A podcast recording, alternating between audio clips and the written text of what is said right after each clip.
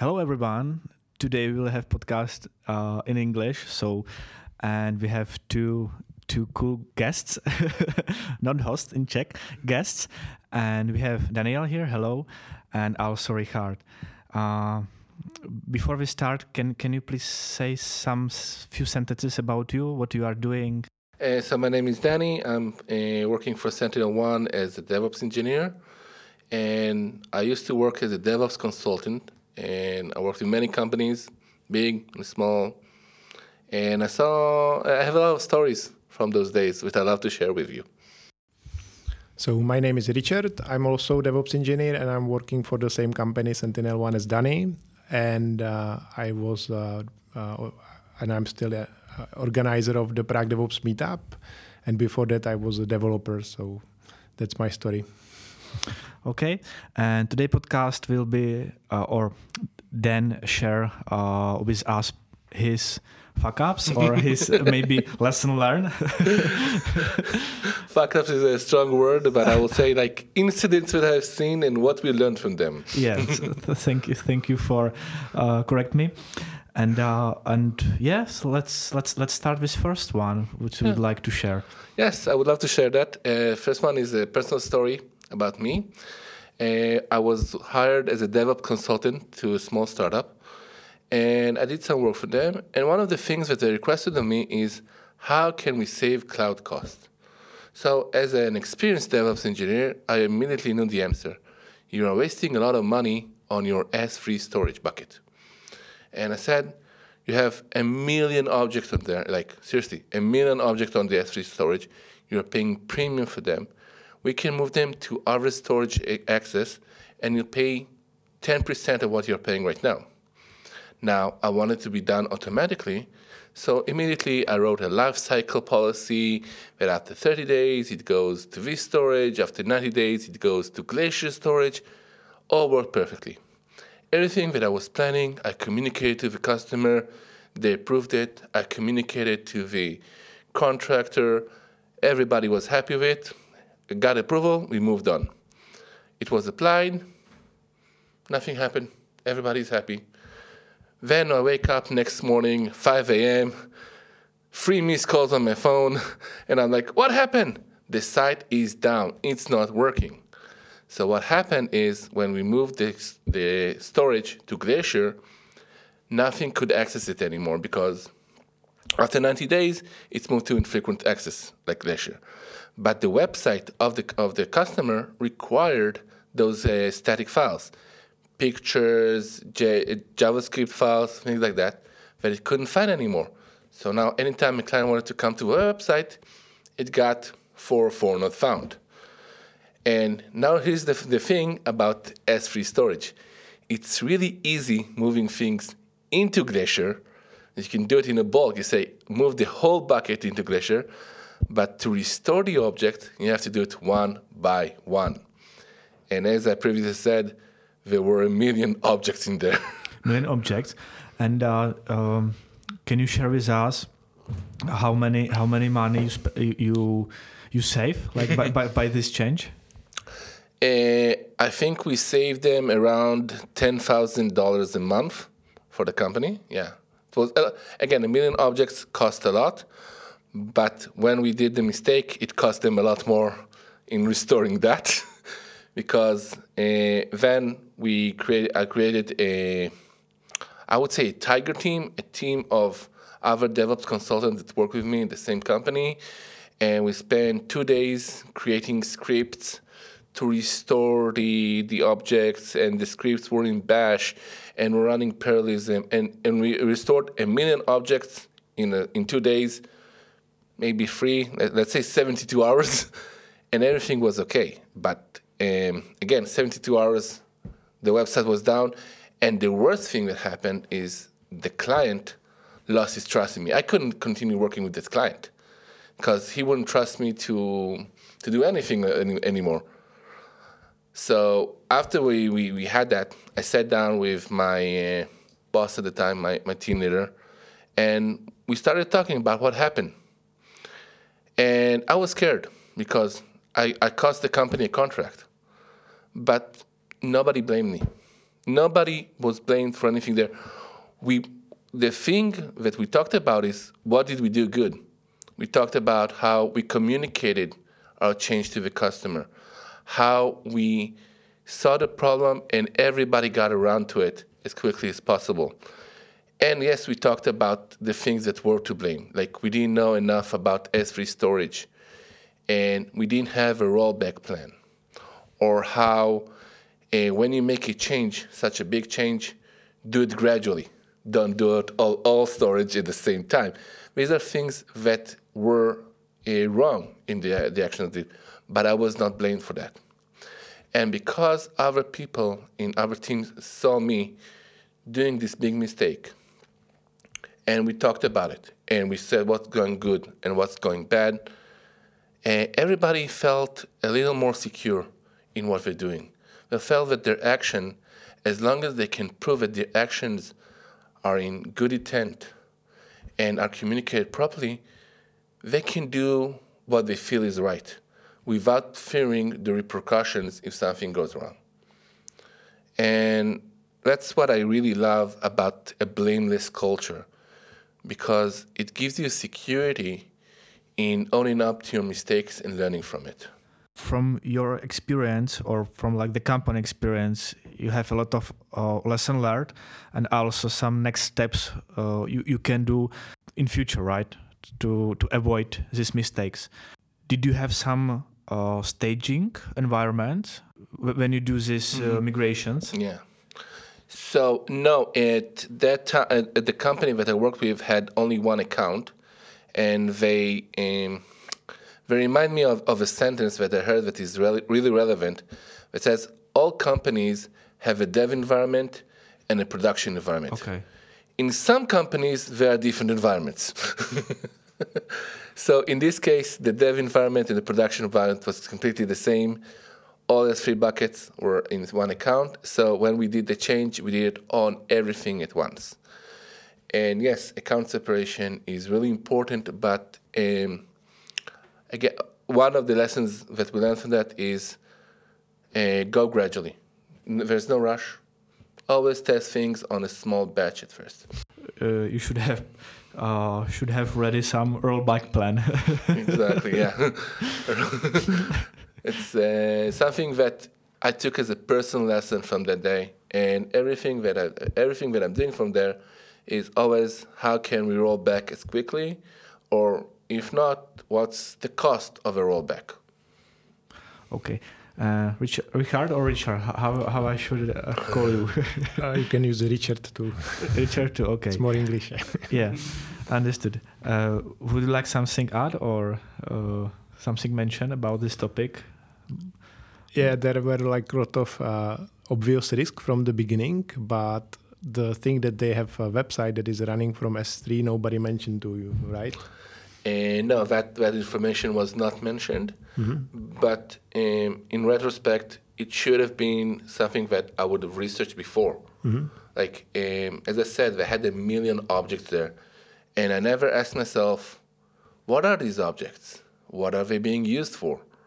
And that's also something we, we are not always aware of the repercussions of our actions.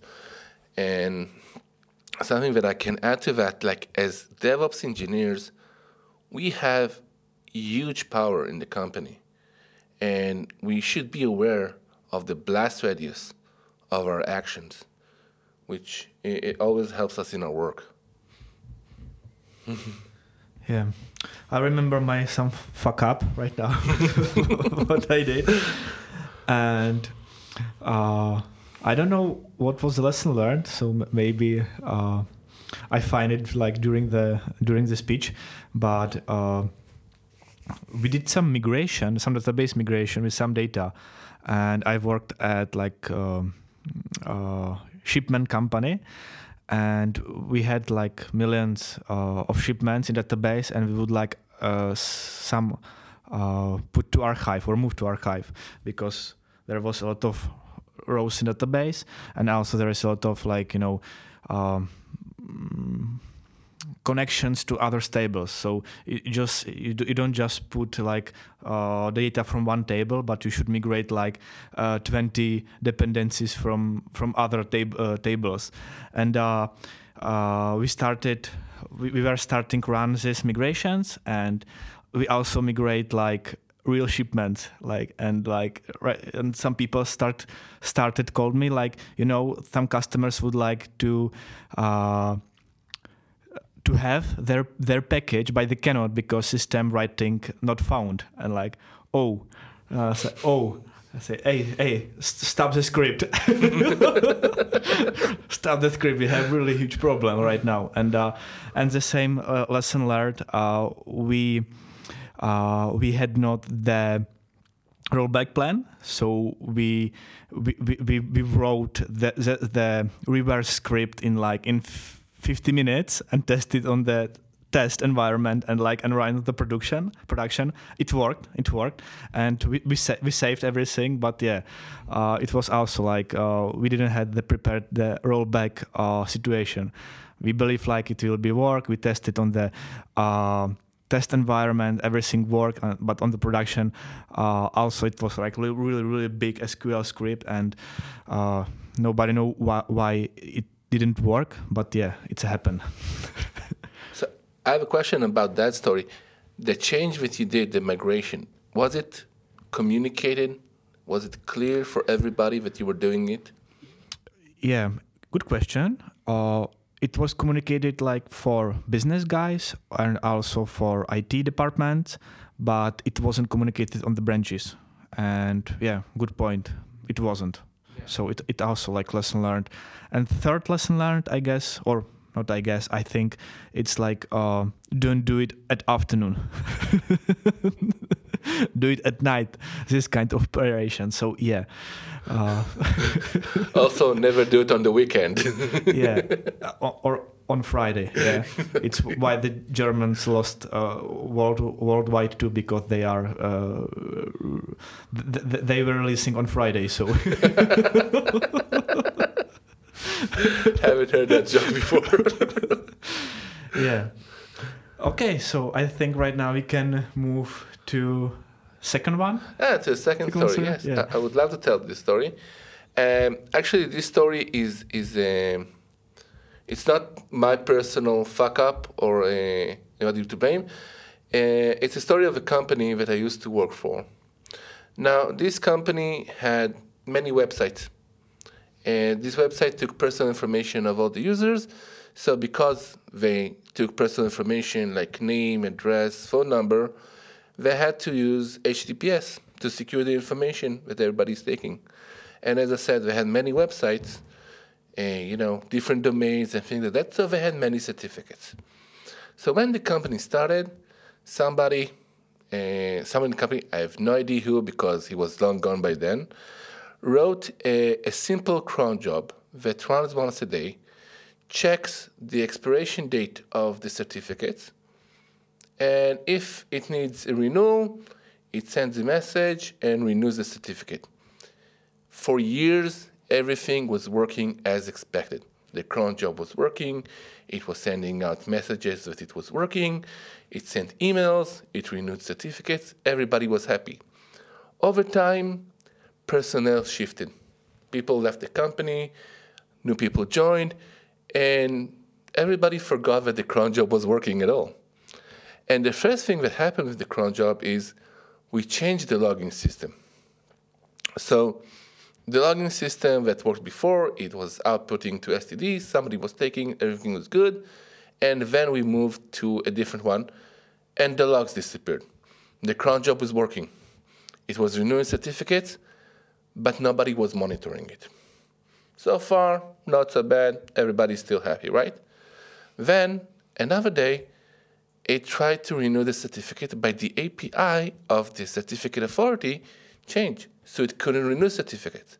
Then it tried to send messages about, hey, I'm unable to renew certificates.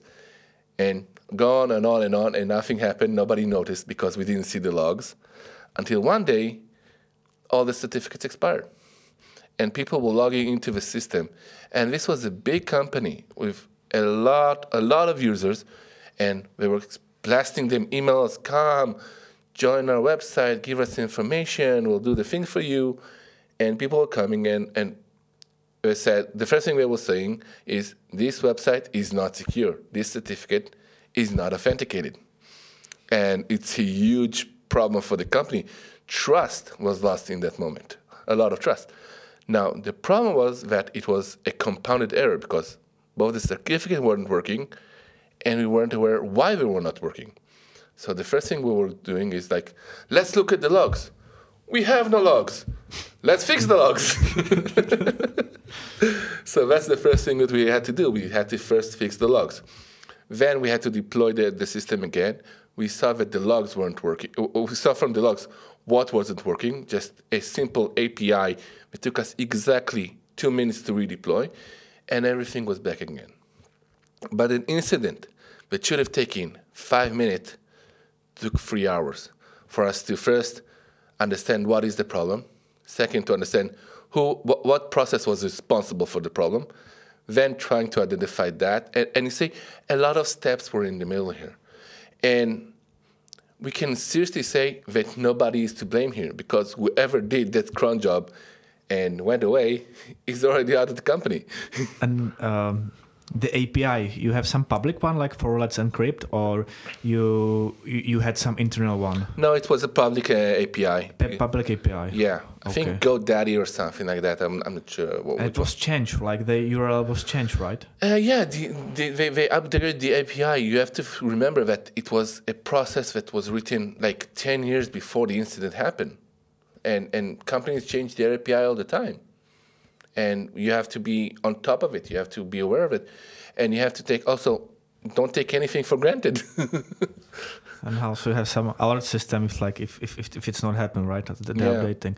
And and what uh, was the lesson learned? Oh, we, we, we had a lot of lessons learned for that. But the first one that we wanted to ask ourselves is how many cron jobs do we have? How many of them are running? what are they all doing? And we discovered hundreds of cron jobs across all, all, all um, machines. Uh, half of them weren't running at all, we're just standing in the middle. So uh, we decided to wrap all cron jobs with a certain flag that says I'm starting and then I'm stopping, so we know what's running. And then we just had the task, you know, the DevOps team had the task of sitting down, identifying each cron job, what it's doing, is it supposed to be doing it? Maybe it's redundant.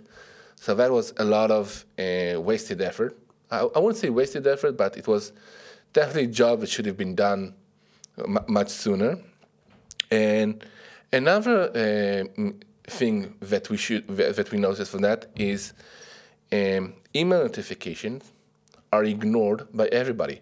If you have any process that warns you by sending you emails when you have a, a, a daily inbox of a thousand mails plus, nobody's going to notice that.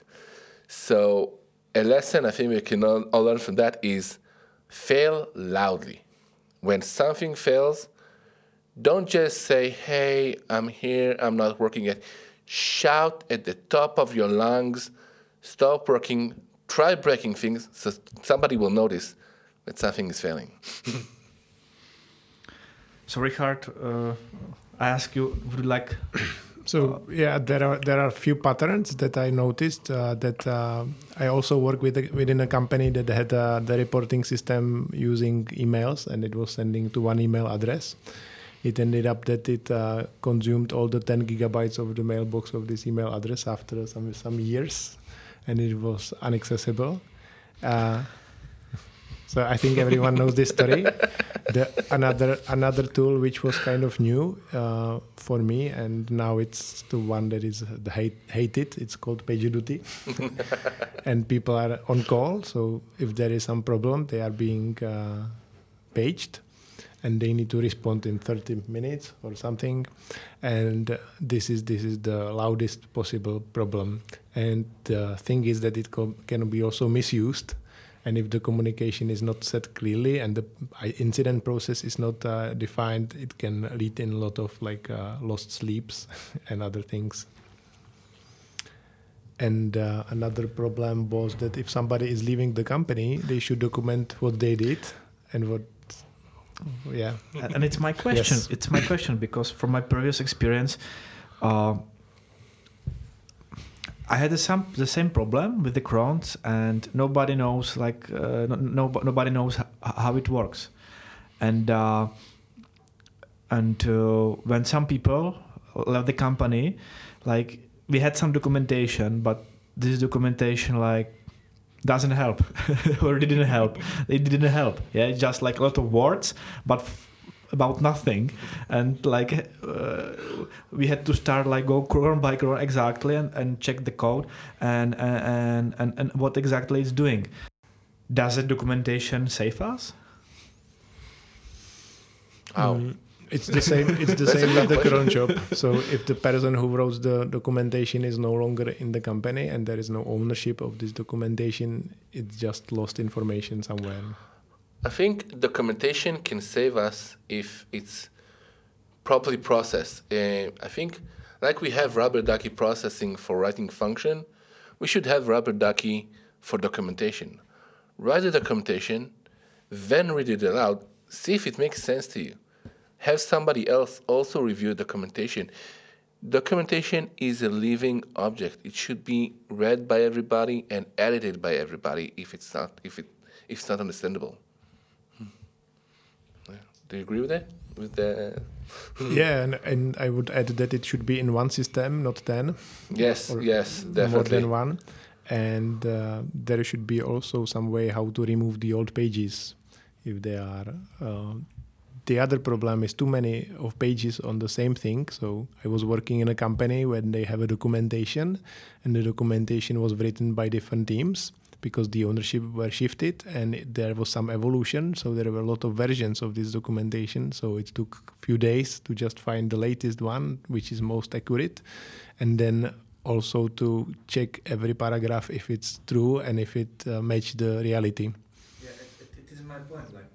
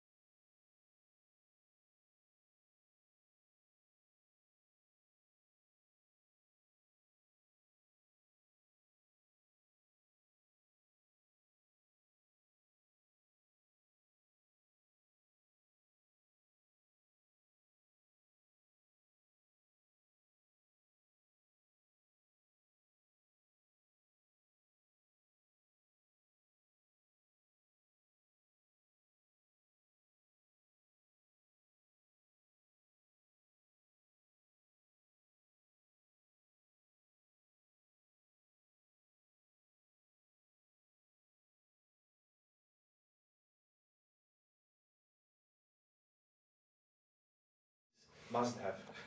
Yes. Uh, but what happens if a company acquires another company and they come with their own culture? And then you, have, you are used to one way of, of coding the code, one way of, of doing the documentation, and now there's a whole other company that, that forces this culture on you. Um, I can say that one thing that I tried before with the team that, that I had is we tried each week when we finished the project is to do a, a, a five minute demo on it, a video demo, and then upload the, the, the, the video as a documentation. It's a lot more in storage, but as I say, a, a- picture is fo- worth a thousand words, so a video is like so many pictures. Uh, I think it really succeeded in helping people understand, also help the, the, the developer itself be more clear on what he's describing because he has to talk to a video and some sort of uh, rubber ducky process is happening here. But it's also saved for later and people can always view it and see what happens. Um, it's, a, it's a process that I see starting in some companies. I hope it takes more. Uh, it, it, it's being more in demand right now.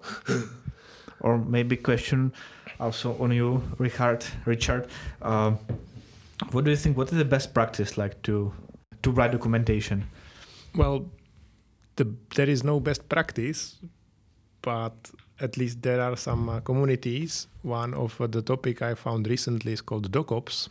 DocOps. It's a, it's a branch of DevOps, and it's for technical writers who are responsible for the documentation in the whole company. There are a lot of videos about it. It's very new, and basically it's uh, putting together all the te- all the people in different teams to get uh, and uh, because everybody in the company in different departments has different perspective of the same thing. They sometimes use different names for, for the same thing but if they talk together with different team they don't understand each other because they have different names for the same thing. They see different things so some some of the uh, parts of the application is not visible like the certificates. It was un- invisible because it was automated so nobody knows about it. And they also uh, use different approaches when create new stuff. So some of the teams they don't write any documentation at all. It's called mortgage driven development. Uh, when people have mortgage they don't want to be fired and if there is documentation they can be fired.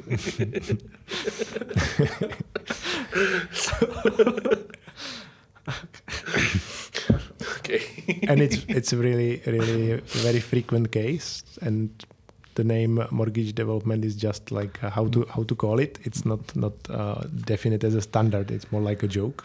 Um, good joke. yeah but it's happening and uh, every company has somebody who is uh, who is using this uh, uh, methodology and is very successful and never uh, cannot be fired Yeah, I think the, the same story, or it's uh, it's a little bit reflected on the GitHub. When you Mhm. go through the repositories on the GitHub, a lot of them like have really huge, huge documentation, and some of them just like you know one one page, and that's all.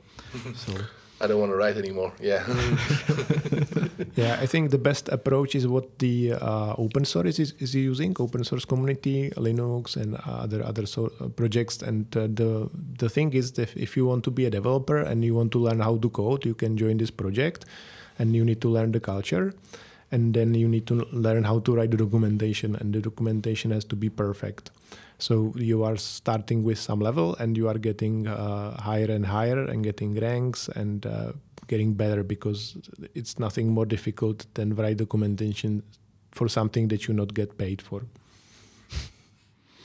yeah, uh, in our team we uh, we are writing documentation about the business stuff or business domain, like how how we why we are doing some some things like that, and all technical stuff like run the service, monitoring, where the links, everything we are writing the re- README file, and Markdown.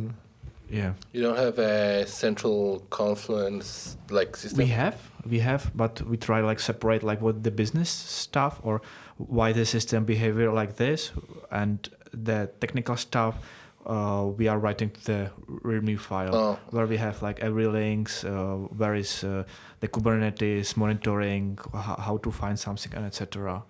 I have to say that one of the things that I like about the new AI age is that systems like Confluence can be easily read and aggregated by AI-like systems like uh, Glean right now, which is working. re- I- I love working with it personally, and I think it's something that we can do in a README file because you can't have a, a an AI a machine learning thing, just read through all the readmes and give you that. So I think that's a really big limitation with the readme.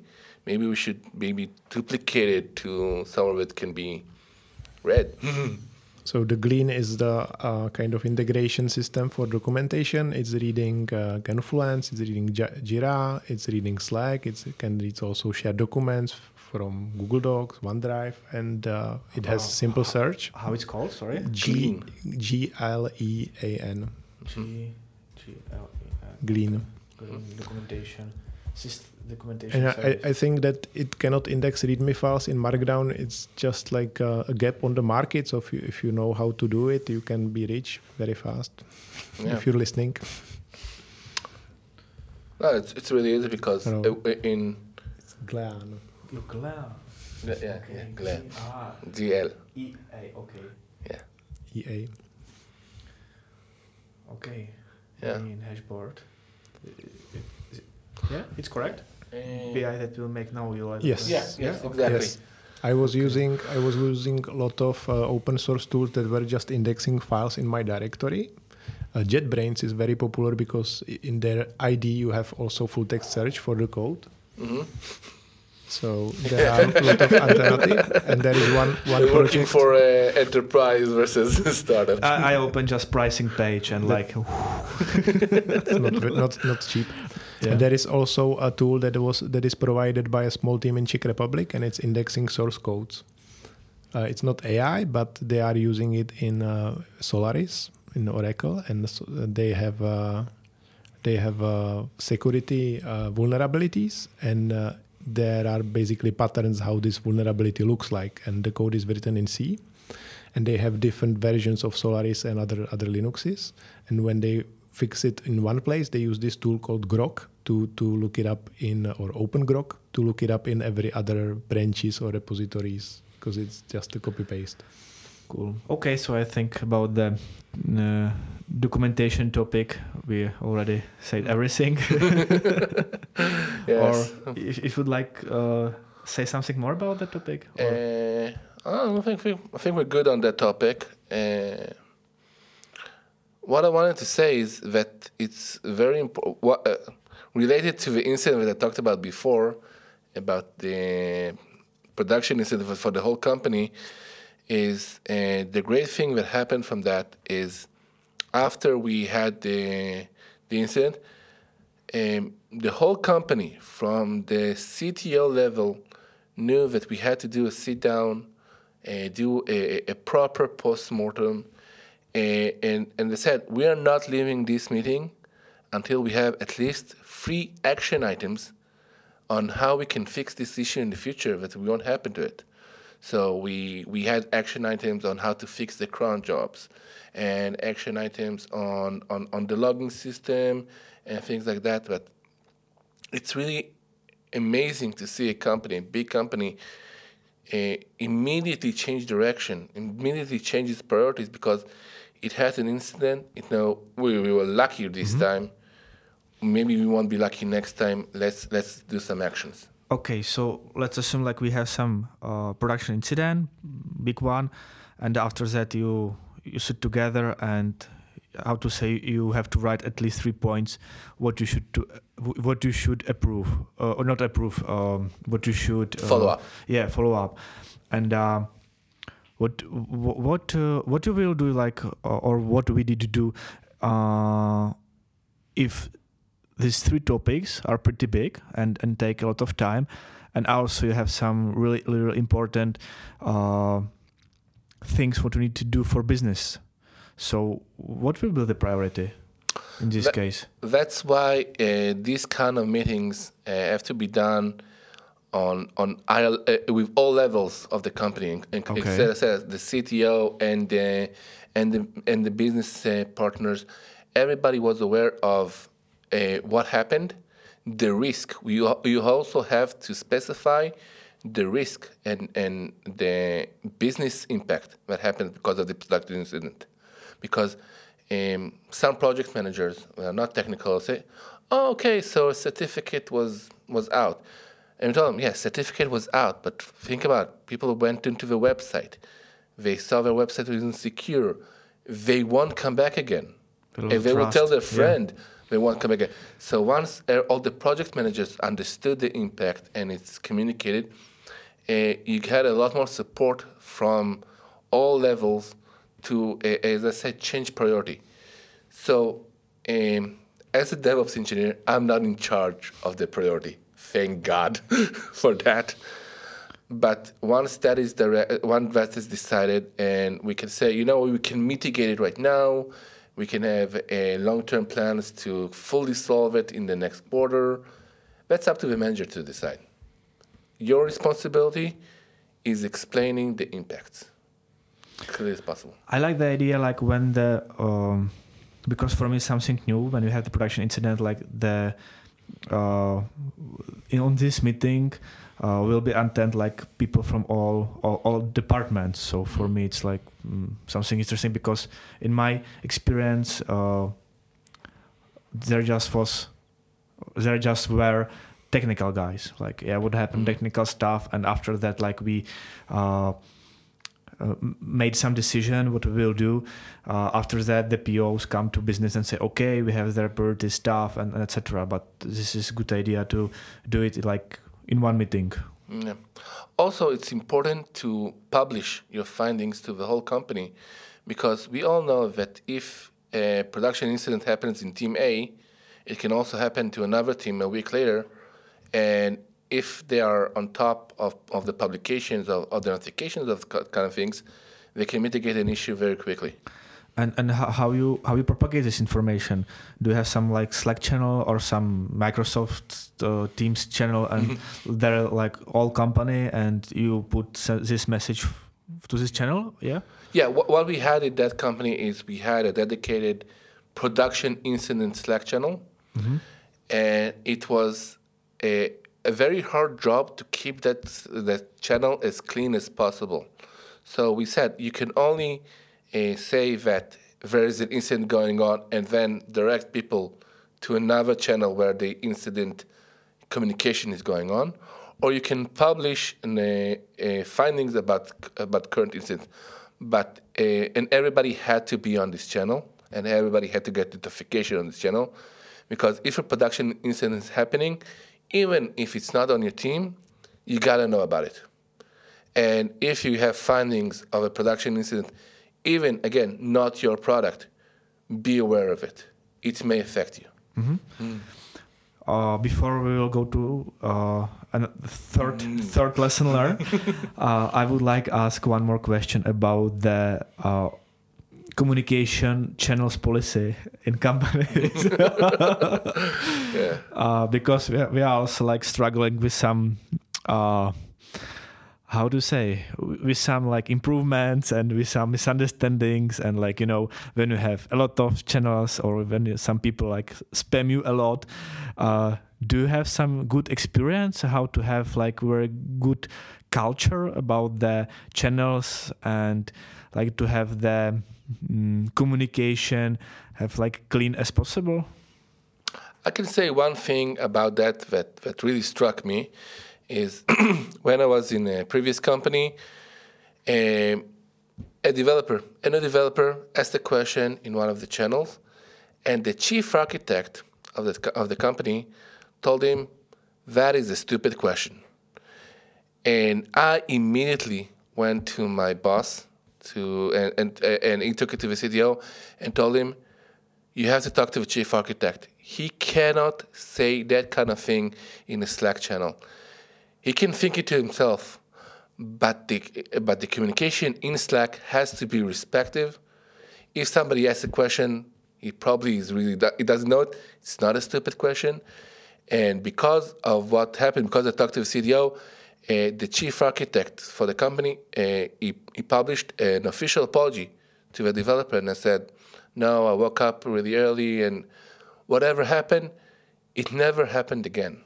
Everybody was very respectful from that day. Because stupid question, it's it's it doesn't exist, right? Because next time, if some newcomer or or another person would like to ask something and they saw what happened, so say, okay, no, I I, I, mm-hmm. I will not ask better exactly. for me. and then we'll do whatever they want, and nobody will know about it. Yeah. Uh, would you like to say something about the channels, or would like skip this topic? yeah, I I had a experience today when uh, I was solving something with uh, one guy, and then we find that we need the third guy, and it was not in a channel; it was the direct message. So we create a group group direct message on Slack, and then we find that we need to have a th- third guy so we created another group chat yeah. and then we mentioned the fourth guy and it was al- almost the whole team so it was kind of deja vu of this team communication. So it's better to uh, say something in the whole team on the team level than you than using the direct messages or private messages because you never know who would need to know it. And this message you will be only visible to you and the other party but later on it will be useful if it's searchable with the green or other application yeah. so use slack as a documentation and have some like at least three levels on which to communicate to the team to the department and to the whole company. I agree. We have the same experience. We have like uh, we have a bond that do this uh, when you when you uh, uh, join another and another person and like in your direct messages list you have like 50 uh, 50 open conversations. Yeah so we are also doing the channels so i think it's it's it's good uh good way how to do it. I always try to um, tell people when people ask me questions in private, I always tell them let's let's move it to a channel. yes. I want other people to see the questions, and I also when people ask these questions, can say good question, keep them coming. Really try to enforce this kind of behavior, um, but uh, more of a slack behavior. I say we should try always to enforce a conversation to happen in threads and not across all channels.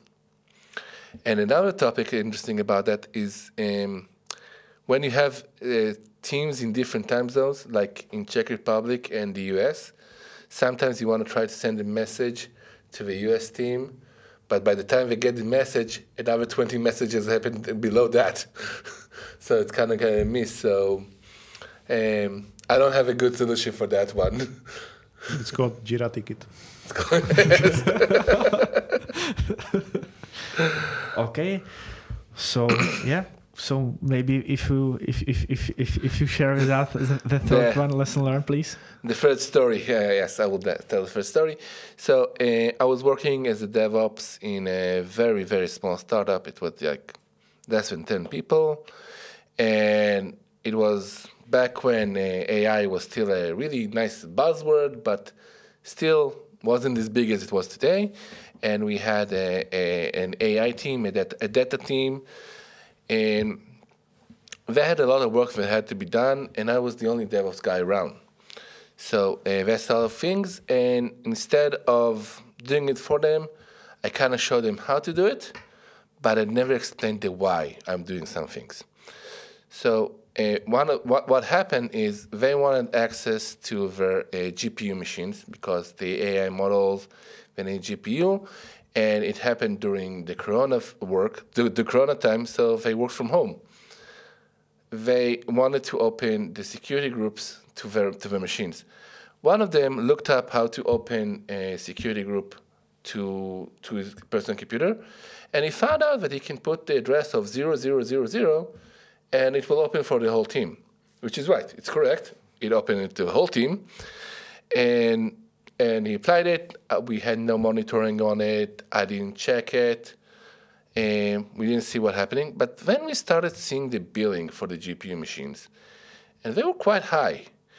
And so I logged into the machine and I started finding out what's happening, and we found some nice Bitcoin miners was using our GPU to mine some Bitcoin for themselves, and they were spinning up more and more machines, and it was the building for us. And the first thing is I asked is, how did you get onto the machine? Oh, the firewall is open to everyone. Okay, but you also have an SSH key. Oh yeah, we put that one on Dropbox because we wanted to share it with the team, the, the, the SSH key. so that was shared as well. So immediately, of course, we closed the machines and I sat down with the team and asked them why did we do this thing. They said, "Oh, we, we just wanted the access and wanted it as easily as possible." And then I understood that it's not important only to tell people how to do things. You have to really harness the power and get them to work with you by understanding why we do some things. Because the people we work with, the people we hire, they're smart people. If you told them you can't go path A, they will find a way to go to path B. As long as they get to the, to the target, they're happy. But if you tell them why you can't go to A, you can't tell them, look, you can't open the security group because it's a risk factor, because crypto miners will use our machines and we will pay the bill, they will understand it and they will find the ways to do what they want, but they will work with you. sorry, sorry, you killed me. so I'm spend machines for for crypto. Yeah. Because we are joking about that, but right now I I, I, I, heard the story about who, who really did that. So yeah, so, so you're not the guy who did it. no, Uh, yeah, but I think it's it's really always important to work in a collaborative environment between DevOps and, and developers. Uh, once you harness their unimaginable power of of uh, of imagination and and their knowledge, and they will work with you, you will find that instead of being the gatekeeper, you you have the time to do whatever you want to do, and they will do, and they will protect you on their own. So that, that's kind of my point here. Collaborative. Sorry, Hart, you have word because sorry, I, I don't really. yeah, yeah th- this is a kind of funny because they, they opened uh, opened the access to everyone, and it was also in cloud, and it was also expensive. So how, how big it was the bill? Uh, the bill was in the Thousands. yeah in, in the hundreds of thousands in the end. Yeah, Hundred of thousand. yeah. It was it was a six figure bill for a month in for AWS. Indoors. Yeah. Uh, luckily, we had a chat. We, we, we talked with AWS at the time, and they uh, were able to give us credit for, for some of the machines back. AWS are very um, understanding of these kind of things, and they want to keep the clients happy. They know we're good. They know we're going to keep it. So they credit us for most of the money, but we definitely learned a lesson from that. Yeah. Uh, Any other questions? Richard? yeah, sorry. Yes, uh, I heard this that if you if you do this with any technology and in any cloud, you should first ask and uh, explain that it was a mistake and if there's a way how to get the money back. And uh, in um, nine in of ten cases, they will give you at least the credits, so you will spend the money uh, later on something more useful. Mm. And how, if, if I understand correctly, uh, it was done by someone like from from, from IT, right? Uh, who spends There wasn't crypto- an IT. I was the DevOps and IT again. We're talking about a very small company, Okay. but the data team had control over their machines, and they, they had they had they had the privilege to allow that access. Okay. Yeah. Understood. Uh, I think. On that note, yeah. I, I, I'm totally down with this with this crypto and like yeah and hundred uh hundred thousand bill. yeah, a hundred thousand bill again. Most of it uh, was pay, was giving back in credit by, by AWS. So thank for them because they are they know we're a good client. Uh, and the lesson learned from that is again um, sit down with your with, with your developers, and I think we can get back to the first lesson that we very that was communication because if the data team would have said in Slack, eh, by the way, we are opening the security to do to zero zero zero. Oh, by the way, we're putting the SSH key in here. I would have noticed that. I would have Yeah. would have jumped on that as well. So uh, I will ask, um, what is from your point of view, guys? What is the best um, setup or the best way how to do um, communication between developers and DevOps when DevOps guys, uh, I don't know, create some new tool, new service, or new way how to do things? What do you think? What is the best way to uh, put also this ownership to make this stuff also on developers because you know uh, it, has a scenario the guys or devops guys prepare i don't know maybe some let's say service catalog or something yeah and say to slack channel okay guys you have slack you have service catalog so please use it. It's very easy it's very cool. It brings these benefits yes. But after one month you you see nobody cares. Uh, and you know the devops guys uh, work really hard and, and and bring some new features also some features to kubernetes and another stuff but nobody cares. And what is your like uh, what is your mm, advice? Ad- advice how to figure out this situation? I think. Yeah, I, I would say that uh, this is not only the communication problem, it's also that uh, it's not one company. It's like uh, different teams that they are doing something, but they don't have common goals. So in Czech we have the saying that you're pulling rope, but in different directions.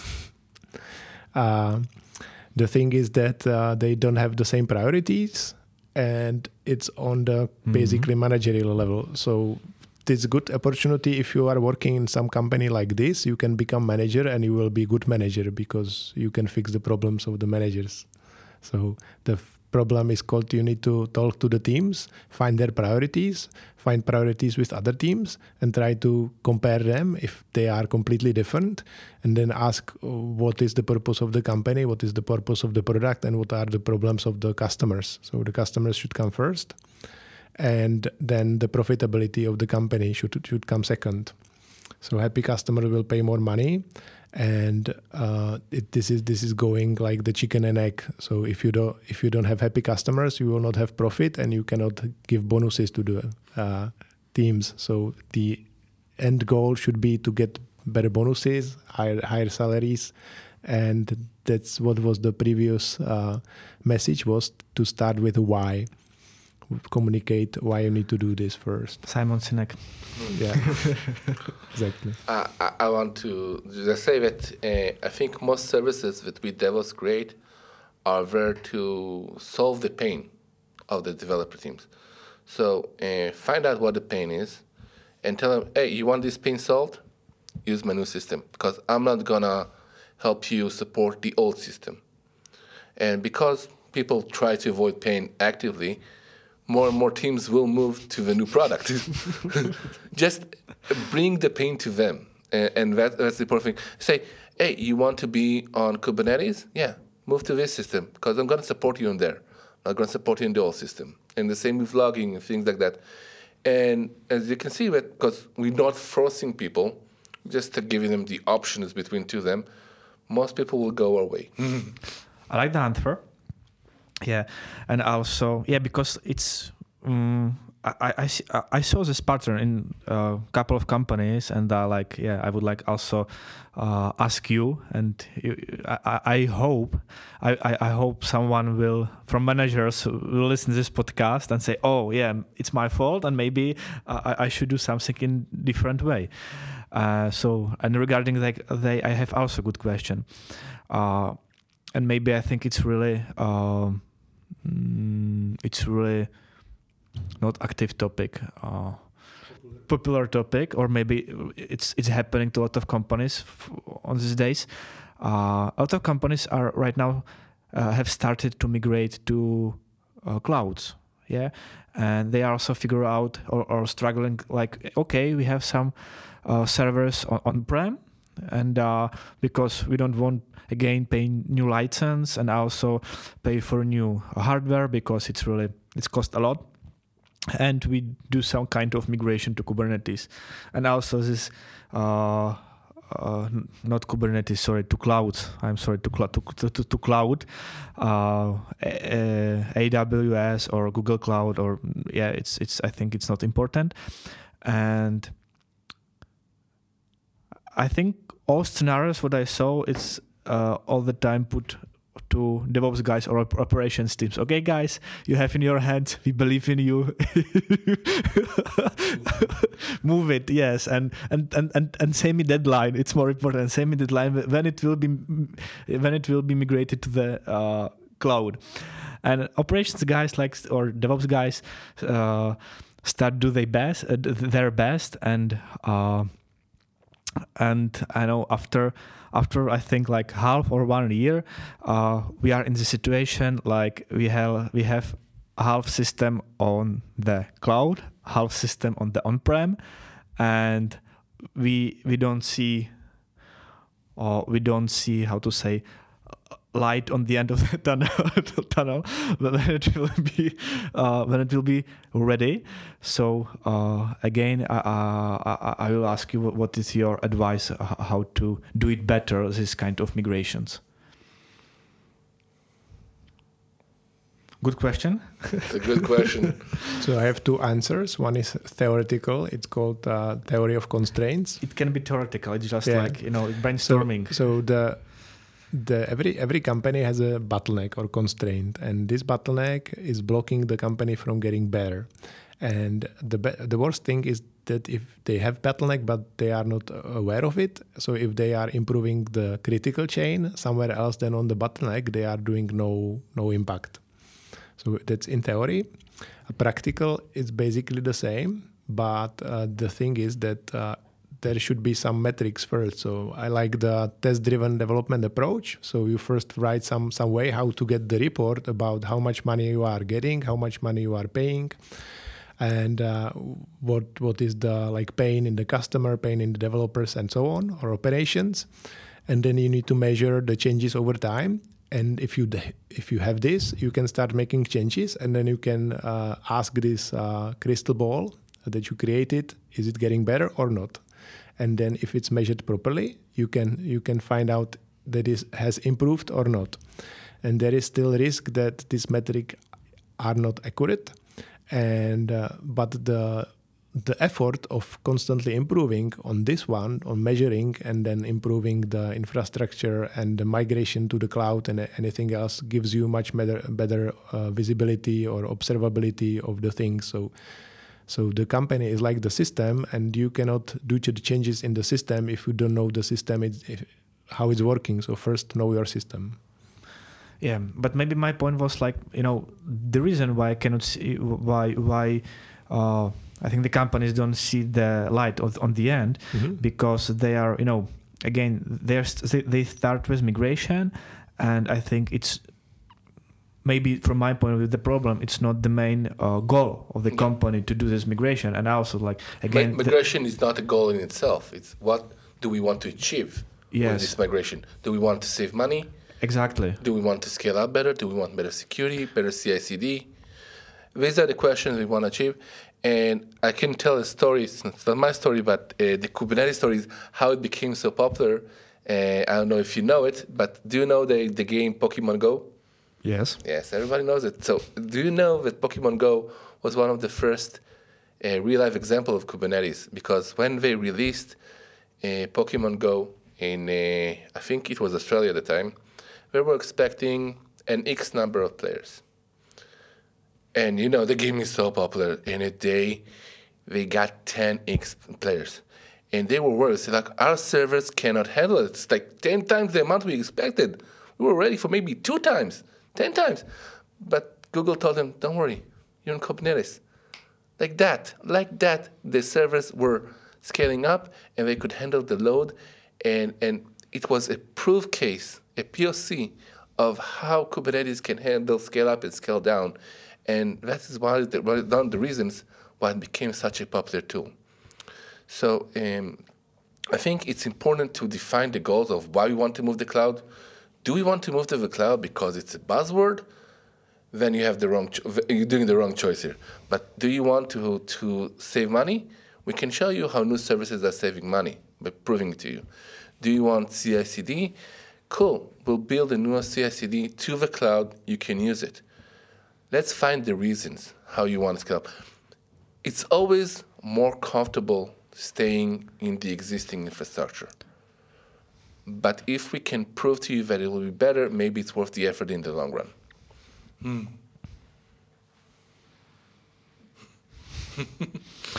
okay, guys. So I, I don't have any other questions. And on the end, uh, in my podcast, I, everyone asks on the end some, you know, sentence or thought he would like to share with other. Mm, okay. You go first. so uh, my biggest mistake is that I didn't make any record of the mistakes, and I keep forgetting them. So if you are listening and you did a mistake, just write it down because you never know when it will be like a good talk and topic for for for future listeners. I like it. So that's my sentence.